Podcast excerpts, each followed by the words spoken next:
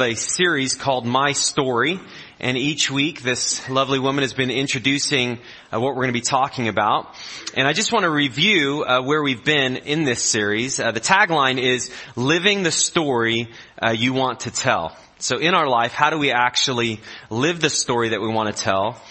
And life is a story that's unfolding each day. Uh, in the present as we make decisions. And so this series has been looking at what are the key decisions that we make that actually allows us to live this story that, that we're going to be able to tell others that we're actually going to see that, you know, this has made a, a difference. The decisions I've made have, have made a, dis, uh, a difference. And so the focus has been on decisions and kind of the main premise for this series is how uh, the decisions that we make today uh, deter- determine the stories that, that we will tell uh, tomorrow.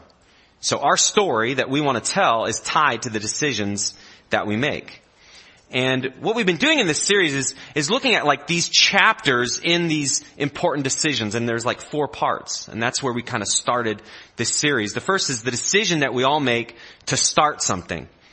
And we looked at Easter as we launched this series, the importance and actually the, just the crucial part of all of life to start a relationship uh, with Jesus. Because all of us in our story, we have certain parts and chapters that we look back on uh, some with regret, some where we wish it could have gone a little bit differently. And we're faced with, well, how do I, how do I change where I am to be where I'd like to be? How does that actually happen? Well, it happens as we decide to start. But it's not just starting new like a New Year's resolution. It actually begins as you decide to follow Jesus. Because He gives us the grace and actually the power to change. And so we launched this series celebrating Easter, the resurrection of Christ, the price that he paid to give us a new life, a new story. Uh, last week we talked about the important chapter and decision of deciding to stop.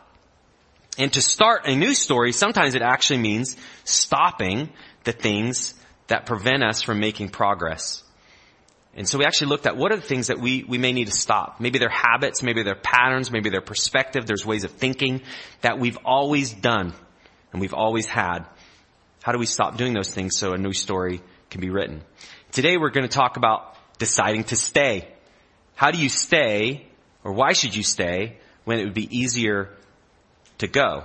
And then next week we're going to talk about I decided to go. How do you in life choose faith to do the things that God's called you to do?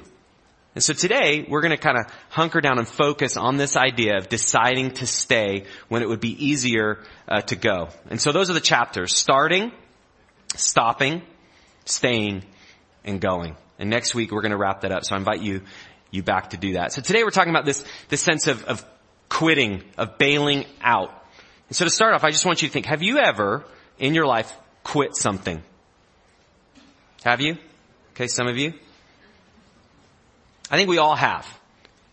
Oftentimes we get into something, we say we're to do it, and then we get in there and we think, what was I thinking? Have you ever said that? What was I thinking? And most of the time, that precedes this kind of action of, I need to undo the decision that I made. I need to get out of what I said I would do. Uh, for me, one of the things that stands out the most was I quit wrestling in 10th grade. Did you guys know I was a wrestler? For three days. I was a wrestler. And I don't know if I actually went to three practices, but it was about a three day time where I even bought the shoes. Like went there, bought the shoes. And I just realized like, I didn't want to wrestle anymore. I went to practice and it was a great idea. And then when I went to practice and like, there's like conditioning and then there's like wrestling conditioning. And you know, there's muscles I didn't even know I had that were sore. It's like my, the bottom of my earlobe. Man, did I pull that? You know, like that, those are the questions I started asking. And so I, I had to like face the music like I, I wanted to quit. And I've never considered myself a quitter, but I thought this would be the best quitting that I ever decided to do. And so I went to my wrestling coach. You want to know what the wrestling coach's name was? Thor. Doesn't that, that like, can't make that up. That's his real name.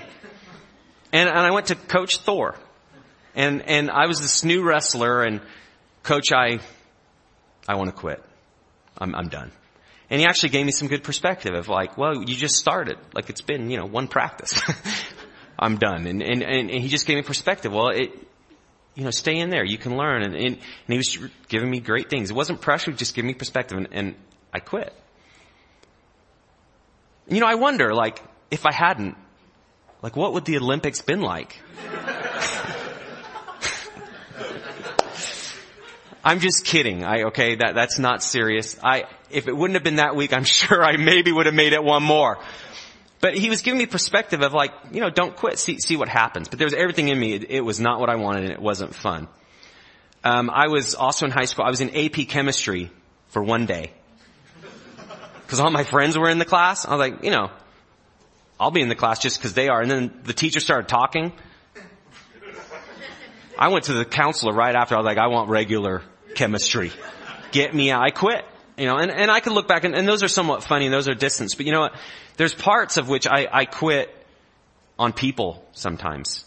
This is where it gets a little bit more serious. I think there's two types of quitting. There's quitting where you remove yourself, where you, you're physically no longer going to do what you were doing. And then we quit also sometimes where physically we're still there, but we've quit like mentally and emotionally, we can quit on people. Like where I'm, I'm done, I'm done with you. And I've done that. There's been people in my life that have been hard to love and I've just quit kind of with my compassion towards them. I've quit my commitment to certain people where I could really stand in the gap to help them and I've just decided I don't want to help them because it doesn't really serve my interests. I think all of us have those. We've had things that we have physically removed ourselves and quit because it wasn't easy. And our story is different because of that. And it's not helpful to think how it would be different because we don't know. But I think in all of us, there's this pull when pressure mounts on us, when things get difficult, there's this pull like, I want to get out of this situation. And if you're like me, we're kind of complex and we think we're, we're intelligent, which we are, but sometimes the only person we're fooling is ourselves. Because oftentimes when we're in tough situations, whether there's circumstance we're in a tough, like, you know, with a person that's tough to love or to, to bear with, whether it's a coworker, whether it's a family member, whether it's a neighbor, we can often quit, but try to fool ourselves and fool others. Like we create other scenarios for why we've changed or no longer doing what we said we would do. But oftentimes, at the core, as you strip it away, as you strip it away and you keep asking questions, at the core is, I didn't want to do it. Why didn't you want to do it? Because it was hard. I didn't like it. It cost me. And so much of our story unfolds because of these types of things. Things get hard, they cost us, and we bail. We live in a time where the pressure that we experience, it just, it just kind of cracks us and, and we just kind of psh, turn into dust. What you find is that God wants us to actually stay under pressure so we become people that can see Him help us and, and come through. We actually have to stay oftentimes when we feel it would be easier to go.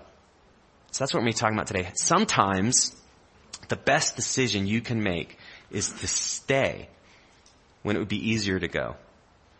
And only you can decide that. People can put pressure on you, people can leverage you, they can make you feel guilty, but sometimes you have to get to the point where you're going to stay even though it would be easier to go, even when it would be easier to quit, even when it would be easier to bail. And it's just the fabric of, of life. There are times where we have to stay and do things that we said we would do. Because we made a commitment. Or there's times we need to stay and do things because it's right. There's times we need to stay because God's told us to stay. And so that's what we're going to be talking about today. And to do this, I want to kind of go and look at a, a, story, which is one of my favorite stories in the scripture of the, the story of Ruth in the Old Testament. Ruth is a, is a book in the Old Testament, and if you've never read the, the, the book of Ruth, it, it's a great just picture of kind of what we've been talking about in this series, the, the decisions that you make, how they lead to a story that, that you can tell. And Ruth's story is a story actually worth telling and retelling. And you find story after story in the scriptures of these types of stories. And Ruth's is a, is a good example. And in the scripture, there's lots of stories about people who made bad decisions and you can learn from those as well. And what you find is as you dig into the scriptures, God uses the past and the decisions people have made so we can learn. It's given for our instruction. So every Sunday here at Church and Valley, we dig into the scriptures. We want to be instructed and learn lessons from the people who've gone before us. And we learn about God and how He interacts and we learn how people relate to God and, and the lessons we can learn, good and bad. So today we're going to look at the story of Ruth, and I'm not going to read the whole book, but I encourage you, if you've never read Ruth, do that this week. I think you would be encouraged by that. But I want to set up the story because Ruth is this example of staying in a situation when it would have been easier for her to go. And so let, me, let me set this up and then I'm going to read some scriptures that provides a little bit more context. So, so Ruth is from Moab, which is kind of on the eastern part of the Dead Sea, uh, not a Hebrew. The Moabs were like a different people group, different religion, not the Israelites, the follower of God of the Bible. But she's connected to this woman called Naomi who is married. And in the turn of events, Naomi had a husband and she had two sons and her husband and the two sons died. Well, one of her sons was married to Ruth and another son was married to Orpah. And so these three women are kind of bound together by these marriages and they're this family. But when the husbands and the two sons die, these three women are now bound together without any provider for them. In this time, the man was working, providing, and if you lost your, your husband, you, you really lost kind of all sense of security. You see, they couldn't just get a job at the mall and figure out how to provide, that there was no jobs that they could have. So many times in these kinds of situations, widows were really left in dire circumstances. So here's Naomi and her two daughter-in-laws without any husband to help provide for them. And in the middle of, of, this story, and Naomi is feeling this, this pressure of here's these women who are younger than me, who through the terrible circumstances that happen to all of us, they have their, their lives ahead of them, but they now have nothing. And so she encourages Orpah and she encourages Ruth, her daughter-in-law, is like, go back to your people. Go back to Moab. Start again. She kind of was releasing them. Go and start a new story. And, and this is what, what she says in Ruth 1. This is Naomi talking. Go, return each of you, or each of you to her mother's house. May the Lord deal kindly with you as you've dealt with the dead and with me. So she's just saying like, we've, we've all been through this. We've seen the, these people we've loved that they, they've died. You've been with me, but it's time for you to go back. She says, the Lord grant that you may find rest, each of you in the house of her husband. Then she kissed them and they lifted up their voices and wept.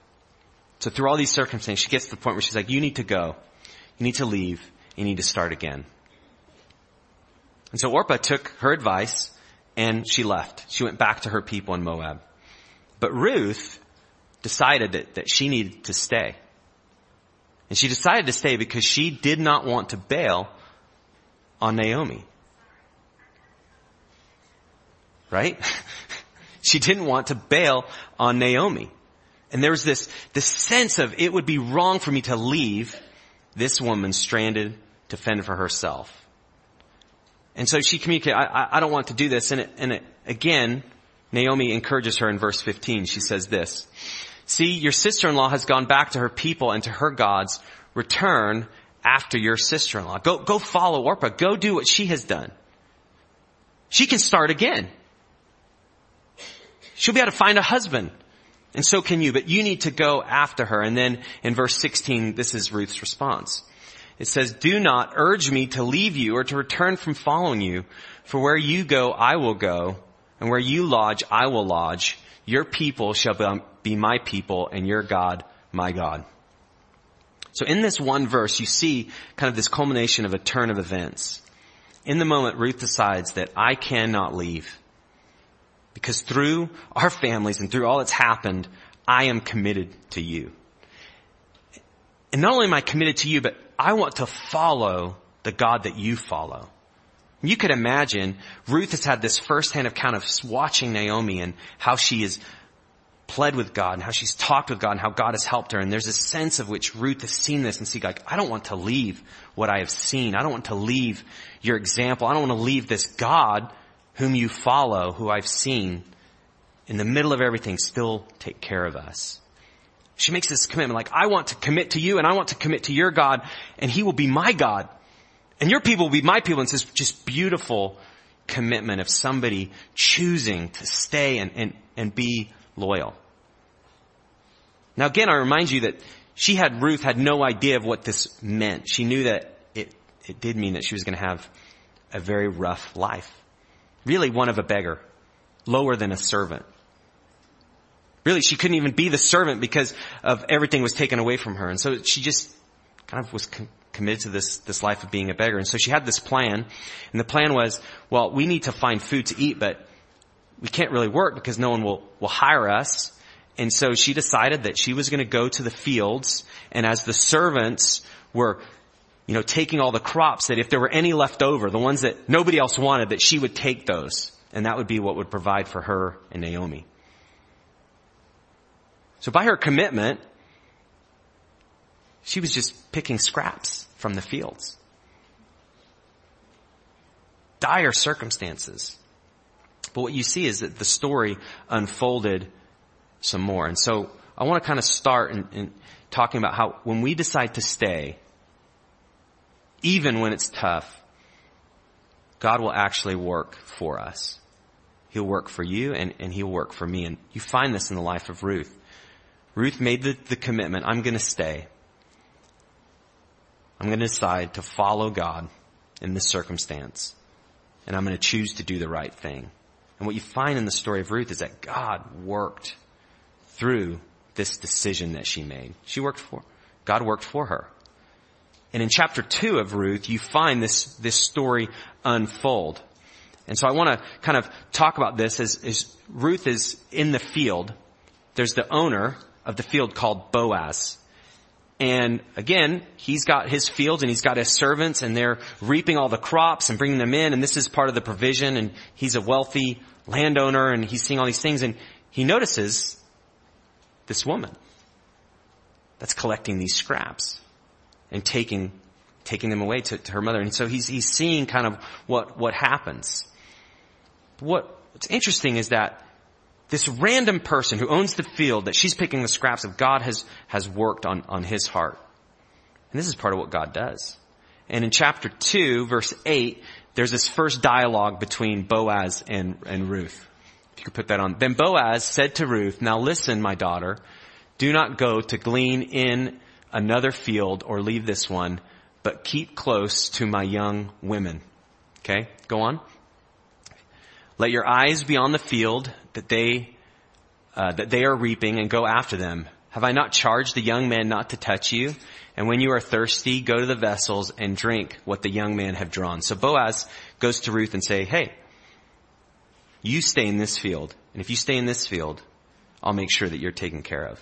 I'll make sure that you're protected. Not only that, can you have the leftovers, but if you're thirsty, get the water.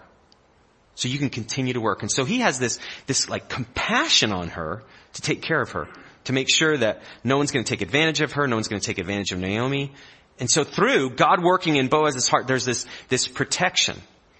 And then she kind of has this question that, that, that we all have is like, well, why? And in verse, the next verse she says this, then she fell on her face, bowing to the ground and said to him, why have I found favor in your eyes that you should take notice of me since I am a foreigner? Remember, she's from Moab. She doesn't even belong in the place that she's living. Not only that, she's this beggar. It's like the lowest of the low and she's saying, why you, wealthy, important person, why would you even care? And the fascinating thing is, the reason Boaz cared is because he had heard her story. And he had heard of her story and her decision to stay. Because in the next section, this is, this is what he, he says. But Boaz answered her, all that you have done for your mother-in-law since the death of your husband has been fully told to me, and how you left your father and mother and your native land and came to a people that you did not know before. The Lord repay you for what you have done, and a full reward be given you by the Lord, the God of Israel, under whose wings you have come to take refuge. So in this interchange, he's saying, I've heard your story. Everything's been told to me and I'm amazed at the decision that you have made to leave the comforts of what you've known and to stay in this circumstance, to be loyal to this woman. And how he tied also that that you have come under the refuge of the God of Israel. Your decision for him to be your God. Now it's this picture of this protection, this refuge. You see, it's like part of the Lord's provision. She made that decision to stay. She made the decision to really follow and trust God and to do what's right. And from that, she was protected. And the one person who stated it is actually the man who was protecting her. And so this, this story is, is unfolding and unfolding and unfolding.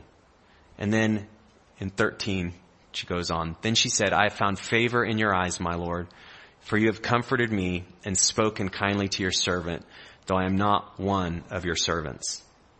Again, I'm, I'm just a beggar. And in this moment, the most dire of circumstances, there, there begins to be this ray of hope. God will provide. God will take care of me. Now just for a moment, this, this, this situation can seem like it's just another story, like another movie that we've seen of some sort. But if you think about this circumstance, you put your, your life in the shoes of Ruth in that moment, there's a sense of like, I would have no hope at all. My whole future is taken. And I have somebody I have to take care of, and you think of all the reasons why logically it doesn't make sense. But then this glimmer of hope, like God is, is actually going to take care of us. Not only are we going to be able to have food, but we have somebody who's going to look out for us. And in this day and age, that, that meant everything. Because Boaz now stood in the gap to be this protector. Now, if you've never read the story of Ruth, then you, there's a part of you which is like, wow, Boaz and Ruth, they've like kind of had a connection. Wonder what would happen. Play the story out. Anytime a guy makes a commitment to protect a woman, something's going to happen. You want to know what? Okay, you know, since you're not saying anything, just read it yourself. Um, again, just just kidding. Uh, what what happens is through just more unusual events, Boaz actually ends up marrying Ruth, and they they start a family, and she was blessed. And her story was forever changed. And history was changed. And a book in the Bible is written about her. And it all stems back from this decision, even when she was told to go, that she decided to stay. And God bless her. He worked for her. And that's what, that's what God does. He protects.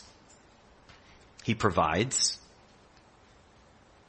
And it's not in maybe the timing that, that we hope for, because from the timing that she's picking up all the scraps in the field, the marriage to Boaz didn't just happen the next day. So there were still some really tough circumstances. There were some tough times. I'm sure there were times she looked back and was like, did I make the right decision? But she trusted the God of Israel, who was her refuge, and she was taken care of. And history was changed because of that. And so this is a real part of a story that God wants to tell in you. That when you do the right thing and you do what God's called you to do, even if it goes against logic, even if it goes about counsel, even if your parents say to do something different, or your friend, or somebody you really care about, there are times where you need to do it because God's told you to, because it's right. And as you do that, doesn't mean you ignore all counsel, but it, it does mean you want to please the Lord Jesus first. And as you do that, He will take care of you. He works for you. There's also a second thing that God does. When you decide to stay in hard circumstances, He works in you as well. So if I decide to stay, God, God works in me and He works in you. And you see this in, in the book of James in the New Testament. This is what it says in James 1. It says, Count it all joy, my brothers, when you meet trials of various kinds, for you know that the testing of your faith produces steadfastness. And let steadfastness have its full effect that you may be perfect and complete, lacking in nothing. I'll be really honest. This was probably one of the first passages I read when I became serious about following Christ that I thought made no sense. What does the first part say? Consider it all joy when you face trials. Does that make sense at all? There's just a part where that does not make any like intuitive sense. Like I experience joy on vacation. I experience joy when everyone's getting along. I experience joy when things go better than I thought. I don't experience joy when it's very, very, very hard. And I don't consider it joy. I consider it a pain, a nuisance, a detour. What James is saying is like, consider it all joy. Not because we love trials, but because of what the trials or the hard things produce. And the word there says steadfastness. You consider it joy because when you stay under, that's the like the little trans, the little translation of that word steadfastness is to, to remain under. So when we talk about staying, it's remaining under pressure. Oftentimes that we need to remain under. And why do we need to remain under that? Because God wants to produce this endurance in us that allow us to do the hard things in life, do the right things in life. And that's how we grow. We grow by remaining under and not bailing out when things get hard. That's why we consider it joy. Because of what it produces. And so for, for all of us, uh, there's lots of scenarios we get in where the pressure is on. Have you ever had a job that's been miserable? You don't have to raise your hand, but do you have a job that's miserable right now? The chances are in a group, group this size, yes. There may be some of you who are looking for a job and it's miserable just trying to look for one.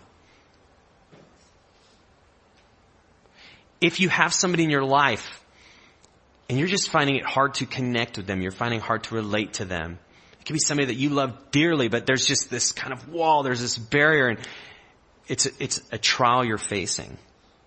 You may be a parent, and you're trying to train your kids, and you just keep saying, but I'm so tired. I can't tell them again, I, I don't know how to, and you just feel like you hit this wall. And what begins to happen is, many times we may not bail physically, we may still be there, but again, remember, part of how we quit is, is mentally, emotionally. We just, we go. We take a step back. What James is saying is if you bail when things get tough, you're not going to see God come through.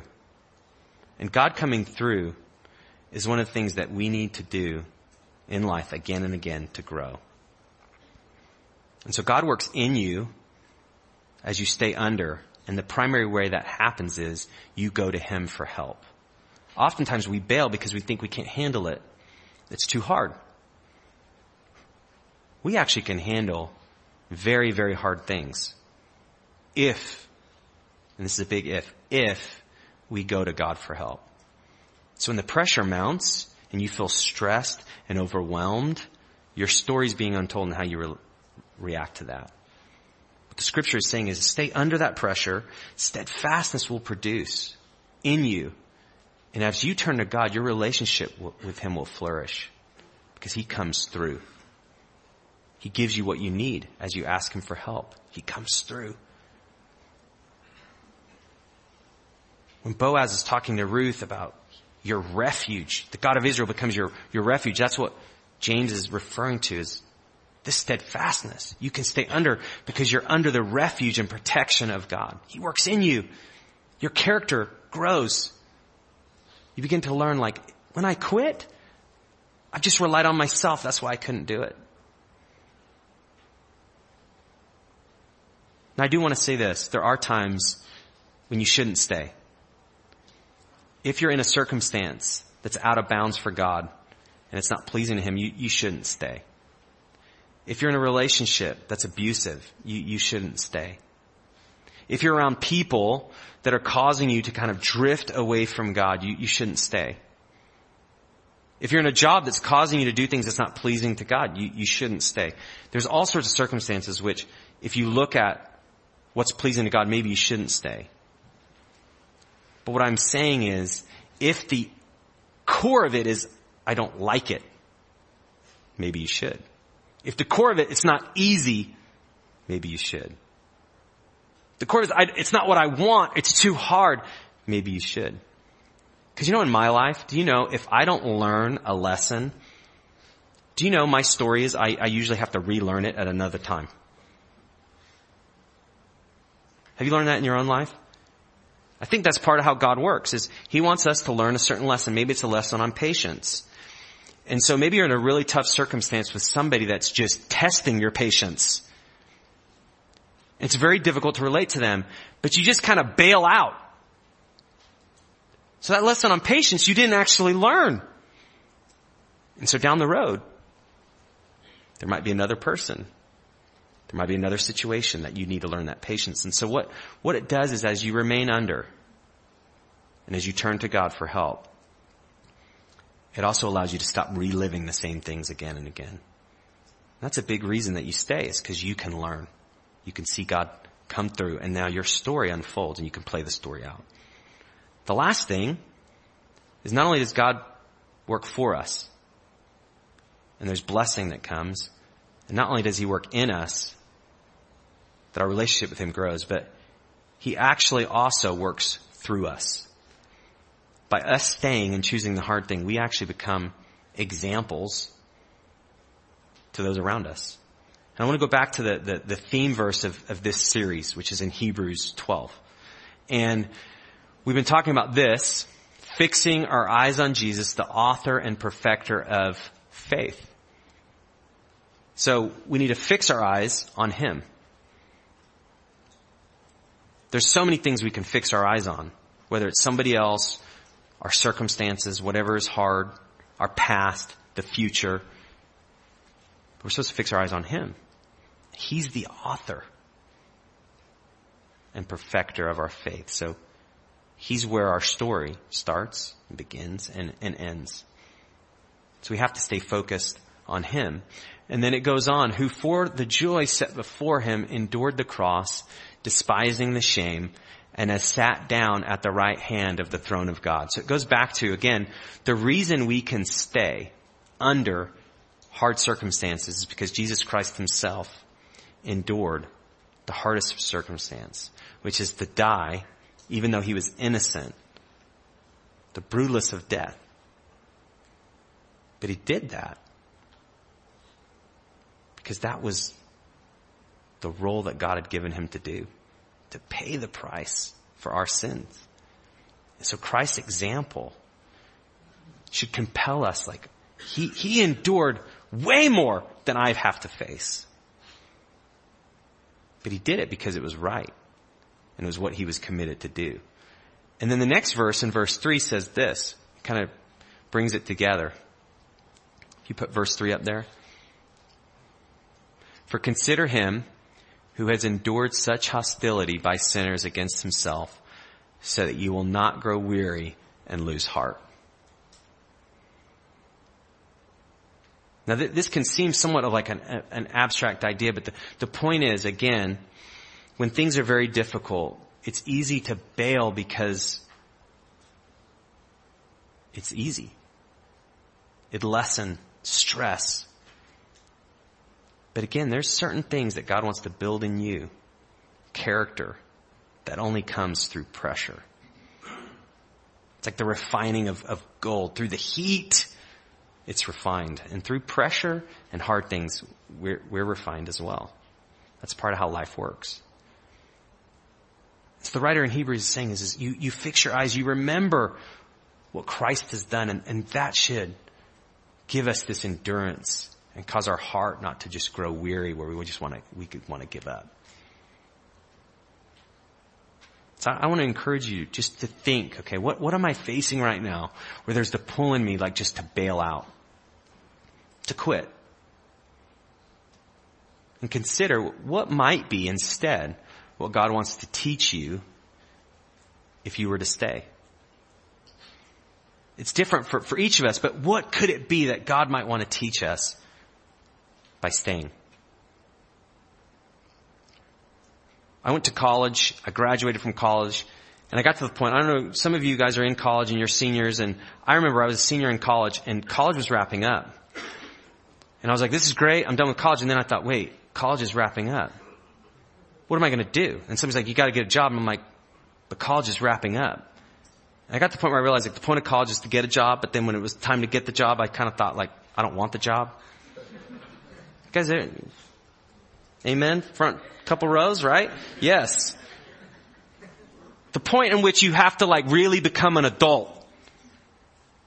And like going to college is supposed to prepare you for that. What you've learned in life is supposed to prepare you for that. And I remember my first job out of college was I was selling uh, pharmaceutical sales. I was I wasn't selling pharmaceutical sales. I was selling pharmaceuticals. Okay, and I remember like I had to start at 6 a.m. I didn't even know that was legal in college.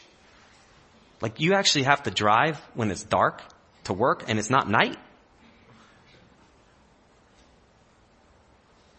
It was crazy. And I got to this job and I was like, man, I don't, I really like this job. I said that kind of every day. I just really don't like this job. And I wanted to, I wanted to bail out. But there's a thing that's called marriage and then I was getting married and I wouldn't have any money if I quit. And I thought, well that, that's probably a good reason, you know. I need to work so I can have money, provide for my family. So I thought, okay, I'll, I'll, hang in there. But you know, every day I just was like, oh, this is such a grind. The alarm would go off and I didn't want to go and I'm at work. I'm so unmotivated. I'm like, this isn't what I want to do. This isn't where I want to be. It's work. It's a grind. And so I, I began to just think like, I, I just got to get out of here. And I didn't have a plan at all. And I remember I needed to just talk to some men and get some perspective. And the first man I talked to, and I, and I said, like, I, I'm in a tough job, and, and I don't want to do this anymore, and I think I want to find something that's a better fit. Better fit meaning like, maybe just pay me to not work. Isn't that sometimes like the better fit is like, if it feels like it's fun, that's the better fit, you know, but, so I, and so I asked, I just, I don't know, what, what should I do? He says, you know what? Read about the slaves in the Old Testament and how they endured. That was all he said. Thanks. And I walked away and I was like, what on earth? It was perspective. I'm pampered. This isn't that bad. If you're like me, that kind of wasn't what I wanted to hear, so I talked to somebody else. You ever done that? I'm just going to talk to as many as I can until that person agrees with me. I don't recommend that.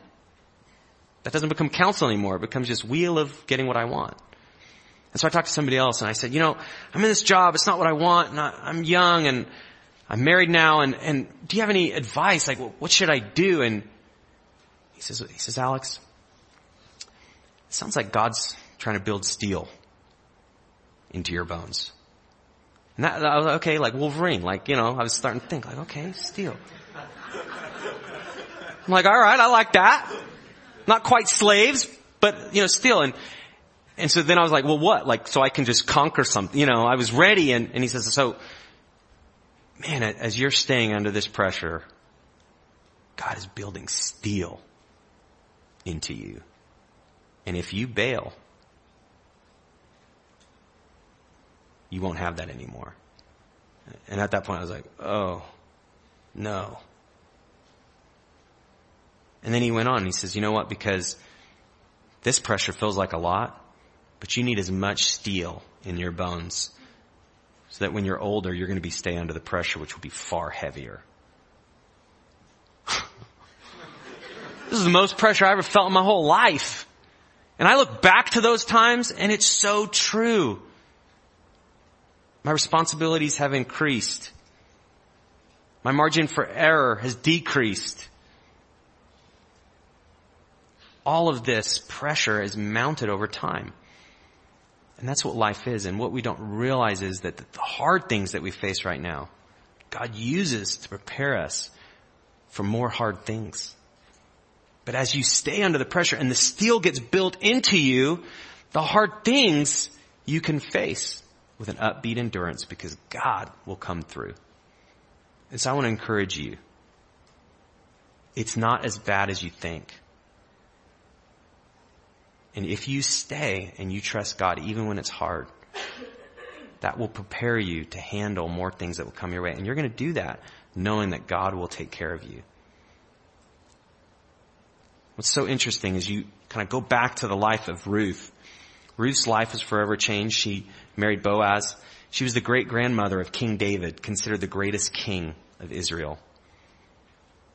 Jesus, the Messiah, the Son of God's lineage came through David, which came through Ruth. She, her name is listed in the genealogy connected to Jesus. This woman from Moab who decided to stay, even though it would be easier to go. That's what God does. Everything in us seems like it's not going to make sense. We can't do it. It's too hard. But God works for us. He works in us and he works through us. On the connection card, if you could pull that out, you could take a next step. I'm not going to spend too much time there. But if you haven't finished filling out your connection card, go ahead and do that. And on the back side of the connection card are some next steps. And there's just one main one and then a blank one. The blank one is, what's God told you you need to do this week? Each week we want to not just hear and, and learn more, but we want to do. We want to actually apply what we've learned. So the first one is, what is it that you need to stay in? I don't know what it is. If it's a tough situation, somebody that you, that you need to just continue to love, whatever it is, write, write that in there. What do you need to stay in and ask for God to help you in? And then the blank one, if there's just something else that you sense you need to do, you just write that in there. So I encourage you, consider that. Consider a next step related to this week's message. Write that down. Uh, I'm going to pray. In a moment, we're going to receive our offering. The band's going to come back up. The ushers will come and receive that. And if I've never met you before, if you're new at Church in the Valley, um, I would love to to meet you. So please, uh, after service, come and introduce yourself to me. Let's pray. Father, thank you for the example of Ruth and the scripture itself, which gives us practical help and lessons that we can learn from. God, I thank you that when we stay to do the right thing and when we stay to trust you, you work beyond what we can imagine. But Lord, will you just give us a sense that even in the middle of the things we're facing right now, whether it's a tough season relationally, family life, school life, at our work, God, will you give us faith as we fix our eyes on you? Because we don't know how it's all going to work out. So God, just give us faith and a, and a patience to trust you even when we can't see it. And so we, we do know, Lord, as we've experienced in our life, and even if we haven't in the lives of others, we, we know that you will come through. And so we, we thank you for that in the name of Jesus. Amen.